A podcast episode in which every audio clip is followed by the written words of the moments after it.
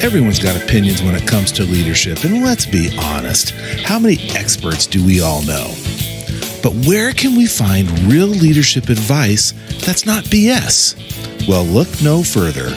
Welcome to No BS Leadership, where on each episode we attempt to expose the gap between what leaders think they should be doing and what actually works without the BS. Listen in as we irritate some, inform others, and challenge all leaders to discover a better path to the leadership excellence we all want. No, no, we, we all know better. No, yes, yes. So yes, so, Yeah. so everybody wants another round. Okay, yeah, bring us. Yeah, hello. Oh my goodness, everybody. Welcome back to the No More Leadership BS podcast. I'm in the hot seat this week. Jeff Geyer from Phoenix Coaching. And no, no, this round's supposed to go on Conroy's check. Okay, yeah. Okay, they got it. Hey. Last one was on my Uh, check. This week, we're going to talk about something that that maybe even is a little close to to what's going on in the world today. Th- that is that sometimes we have to speak truth to power. That sometimes the flip side of that is sometimes you might just have to deal with the BS and therefore just deal with it. But other times, and it seems like society today, everybody is standing up under this banner of speaking truth to power. So we thought we'd tackle that that question during this episode. Today with me, we got Dr. Sam Jennings. Sammy, say hi to the folks. Hey, everybody. Thank you so much for tuning in again. And uh, hopefully, we'll have some thoughts, ideas that will spark some more thoughts in your minds and help you be better leaders as you move along in your day. There we go. Sounds like And- NPR radio. I know, right? He's well, he's on loan from NPR. And we got my, my, I learned something about Myra Hall in the green room. She's a singer. Myra can sing. That- Bust. No, I'm not going to ask you to bust out a tune. Thank Myra, you. how you Thank doing you. today? I'm doing. I sing only in a group for protection. That's Wow. yeah, yeah. I only sing in a group, but yes, I Sharks and the there's- Jets kind of thing going on here. Yeah, exactly. Yeah, Yeah. And uh, my good buddy Geoff Jeff McLaughlin, I'm told you sing a little bit too, my friend. I have been known to, to carry a tune in a bucket, a large bucket, but still a bucket. Very large bucket. And Conroy, I learned about Mr. Conroy, my good buddy Jeff Conroy, from a, a, a mother, of a different brother and mother. I don't know what we are, but he can't sing unless he's been drinking in the karaoke screen. The monitor is really big so he can see the words. Fun fact my undergrad degree is in music education.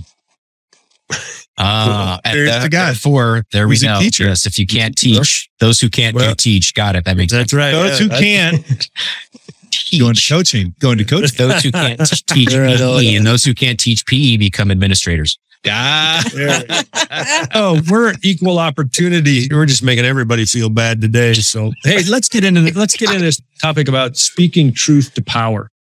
And like I said, the definition is speaking truth to power implies that so there's some kind of moral imperative to stand up for what's right. And the definition is this power is an expression for courageously confronting authority, calling out some kind of injustice or something that happened on their walk and further demanding that something changes. And you see that all, all across the nightly news. People have placards and they're chanting bullhorns and we're just trying to speak truth to power. And so I, I got, it got me to thinking, wh- where did that all start? And it actually started with a guy named Bayard Rustin in 1942. Bayard was a Quaker and a leader in the civil rights movement back then. And he stated this quote that the primary social function of a religious society is to speak the truth to power. And in this case, that truth is that war is wrong. Now, this is 1942, okay? And then later in, in 1955, he wrote um, a little text called Speak the Truth to Power, a Quaker search for an alternative to violence. And obviously, they were looking for instead of if you don't like what the power is saying, you just shoot them. He was looking for some kind of non-violent way to do it. And so I, I wanted to talk a little bit about this is a leadership podcast. So we're the leaders, we're not the line employees.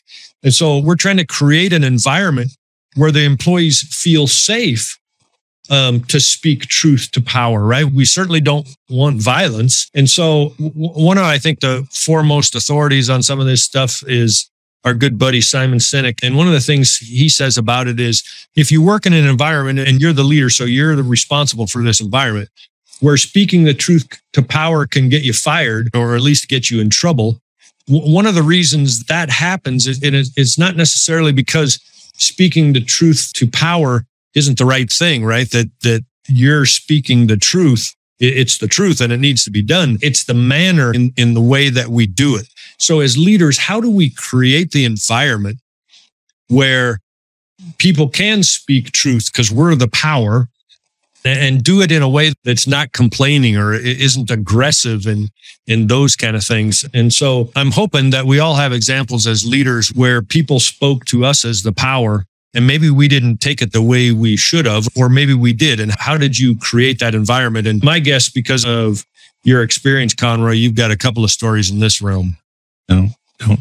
No, got nothing. Okay. Oh, no, Yeah, no. yeah. Myra, uh, next, next question. side of her 45. Yeah, here we go. yeah when you're the leader you're seen as unapproachable people are afraid of you i've been told my office is the crystal palace you have that position of quote unquote authority what i've always done is i wanted to, to not only say i had an open door policy but i've been known to take my door off the hinges just to drive that point home. It's about trust. It's about getting to know your team around you so they feel comfortable enough that they can come talk to you. That's what it really comes down to to me. You got to build that culture of safety that culture of people can come tell you exactly how they're thinking and feeling without repercussion that people need to feel that that comfortableness with you as as the leader because if they know that they're going to if you're going to come talk they're going to come talk to you and you're going to rain on them they will never come talk to you again Right. so it's about trust. They need to be able they need to be able to trust you that you are going to actually listen to them and take it seriously.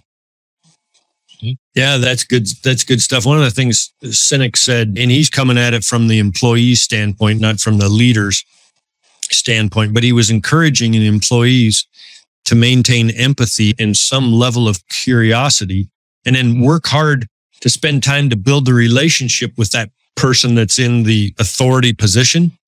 And I'm thinking, we're leaders, we're the person in the authority position. Why don't we work hard to Yes, maintain there you go. empathy and curiosity? So, Sam, what, what, add something to that. I think it's a great example of a two way street because the leader should be empathetic. They should be open to the conversation. They should be vulnerable. But it's really hard to build a relationship with somebody who's not willing to do the same themselves, no matter where they live on the org chart. So, as somebody who would report to somebody else, being able to appreciate the leader's got a lot of things cooking that we don't get to see and just assume that, start there. And they're not making decisions because they're mean, hopefully, but you want to learn more. You're more curious. You want to engage in that conversation. So it's not, why in the world did you people decide this? But rather, that must have been a tough decision. How did you get to that answer? So it's showing a little bit of empathy and asking the question at the same time. And those are things I've done for a long time was assume that the people who look, who we report to have our interests in mind, directly or indirectly. So start with that assumption, then go into what we can learn from it. And I've found the great opportunities to build relationships, just showing that I'm going to assume we're in good shape unless you tell me otherwise, in which case we'll have that conversation when we get there. Yeah, that's good stuff. Myra, I know uh, in your history in, in real estate and leading teams of people and even being responsible for big properties that had lots of people in them, I bet you've experienced some of this. Oh, yes, more probably than I've made some of my biggest mistakes on this, which drove me, by the way, to reading the seven habits.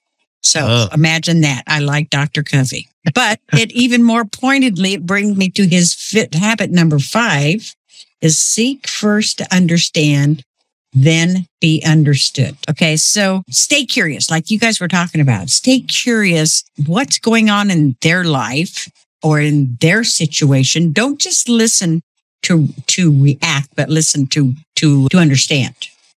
And that, but when they come to you, that uh, hopefully you have a culture that is mutual respect and there's boundaries because without those, it can get chaotic. It can get chaotic. But if you will listen first to understand and then be understood, it's a win-win situation. I can't tell you the amount of times that I jumped in with both feet, regretted it immensely and learned Dunning-Kruger. Anybody say Dunning-Kruger? or is that just emotional immaturity? Probably a lot of both. But if you will, if you have to look at it clinically, when somebody is has a concern and it sounds personal, be curious. Ask them, where's that coming from? Tell me a little bit more. And they will feel heard. They will feel heard. And just as leaders, that's our responsibility to hear the people that are there. And that gives them the courage think this person cares about what I have to say, cares about me. And it gives them the courage to speak their truth. And then there has to be boundaries about everybody's truth is in a cultural culture. So how do we work it so so that your truth is is respected and you respect the next person's. It uh, this could go really deep, but that's really all, on an overall broad. Is seek first to understand, but don't forget the other side, and then be understood because it has to be a win-win situation. Yeah, it's that's really good. And that's continuing Sam's theme about the two-way street. So Geoff, how do you how do you do this? I know you've done a lot of work in primary education and stuff. How do you get the teachers and the administrators that are responsible for these young minds and then get the young minds, right? Because there's the power differential, right? The student mm-hmm. and the mm-hmm. teacher to get the young minds to understand what we've just been talking about. Because to Myra's point, that yeah, this is a very deep subject. Yeah, I think Myra hit the nail on the head with that staying in curiosity. And so, and I've been a speaker for a long time. And if you're the sage on the stage, people assume you have all the answers.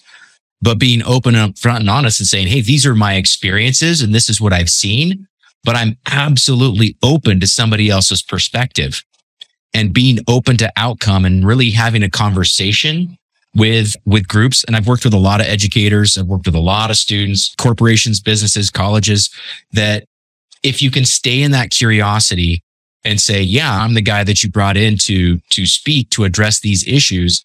And at the same time, I don't have all the answers because things are constantly changing. And I want to know what because if we're all on the same page, if there's this is one of the things that we just did recently was here's these new terms that this school is using, this college is using. And we want to make sure everybody knows what those terms mean. Where are you on this continuum? Where are you in this whole world of here's these terms that people are using nowadays and we're trying to incorporate them into the university so people feel included and welcomed. How do we do that if we've all got different definitions? And so just helping people to get on the same page of what does this actually mean? versus what do we think it means? And because of the things that we've seen on news and conversations and social media. So I think really being open to having those conversations and saying, I don't have all the answers. These are just my experiences. And this is where maybe I have some biases and, and I understand that because of where I grew up and the people I grew up to and how I, my, all these different things that make a, a human being a human being. Seek first to understand and then be understood. Myra hit it actually out of the park on that. That's uh, Dr. Covey. That's Dr. Well, I Covey. just gave you credit but, for it. Thank you. but you would on, on the same same level there. On the back on, on the back of what you just said, if you're the smartest person in the room, you're in the wrong room. Exactly. You know? Yep. Yep. Um, I don't want to so, be the smartest person in the room. Nope. I don't I don't either. The word trust is rattling around in my brain now to to get this seek first to understand and all that. We have to build as leaders we're, are we responsible to first kind of build trusting relationships with those people that we're leading? That's step one. I mean, you got to, in order to build the team, you got to build trust amongst each other. Otherwise, it's a very divisive team. So to build trust means do what you say you're going to do, support the people when they need to be supported, delegate, true delegation.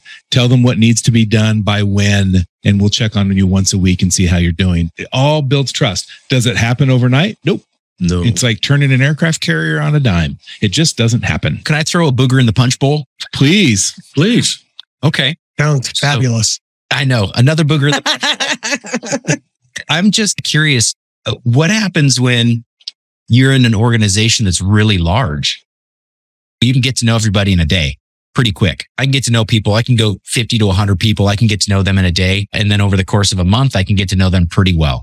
But if I'm in an organization where there's a thousand or 10,000 people, how do you develop that? What things do you put in the, uh, you know, that culture that allows that many people to feel heard, to feel respected, to give that truth to power or that power to truth? Yeah. How, how do you do that? Great, that's a great question, Geoff. And I think it depends. We might have to caveat a little bit here. Are you the leader, the president and CEO of this thousand person company, Conroy? Yes, sir.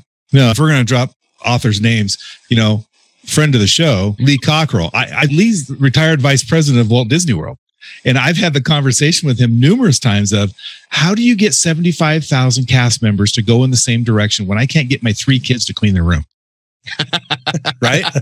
And he said it starts at the top and it's the trickle down. It's you create a culture, you create a philosophy, you create a vision, and clarity in the communication to them trickles down to the different levels. It takes, it happens over time. Lee was instrumental in the Disney Institute and the leadership, the Disney leadership strategies, which he turned into his book, Creating Magic. Yeah, um, yeah, it's it, to break it down into you need to have clarity of vision and communicate it with such clarity that people get excited about it and buy into it.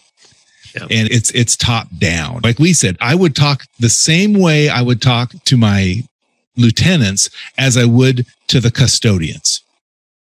Everyone's the same. And you got to c- communicate that with extreme clarity. Like I said, Lee, Lee, can get 75,000 people to do one thing. I can't even get my kids to clean their damn room. So, yeah, apparently I wasn't clear enough. That's why you're not working for Disney. That's um, why I'm not working um, yet. Yet you you've been reading my notes. Yeah, what I was starting to say there is you're the leader of. Let's use Cockrell as an example. You have seventy five thousand people or whatever under that you're responsible for, and you're creating this kind of culture. And there's obviously, as Conroy just described, lieutenants and managers and those things down downstream from Lee.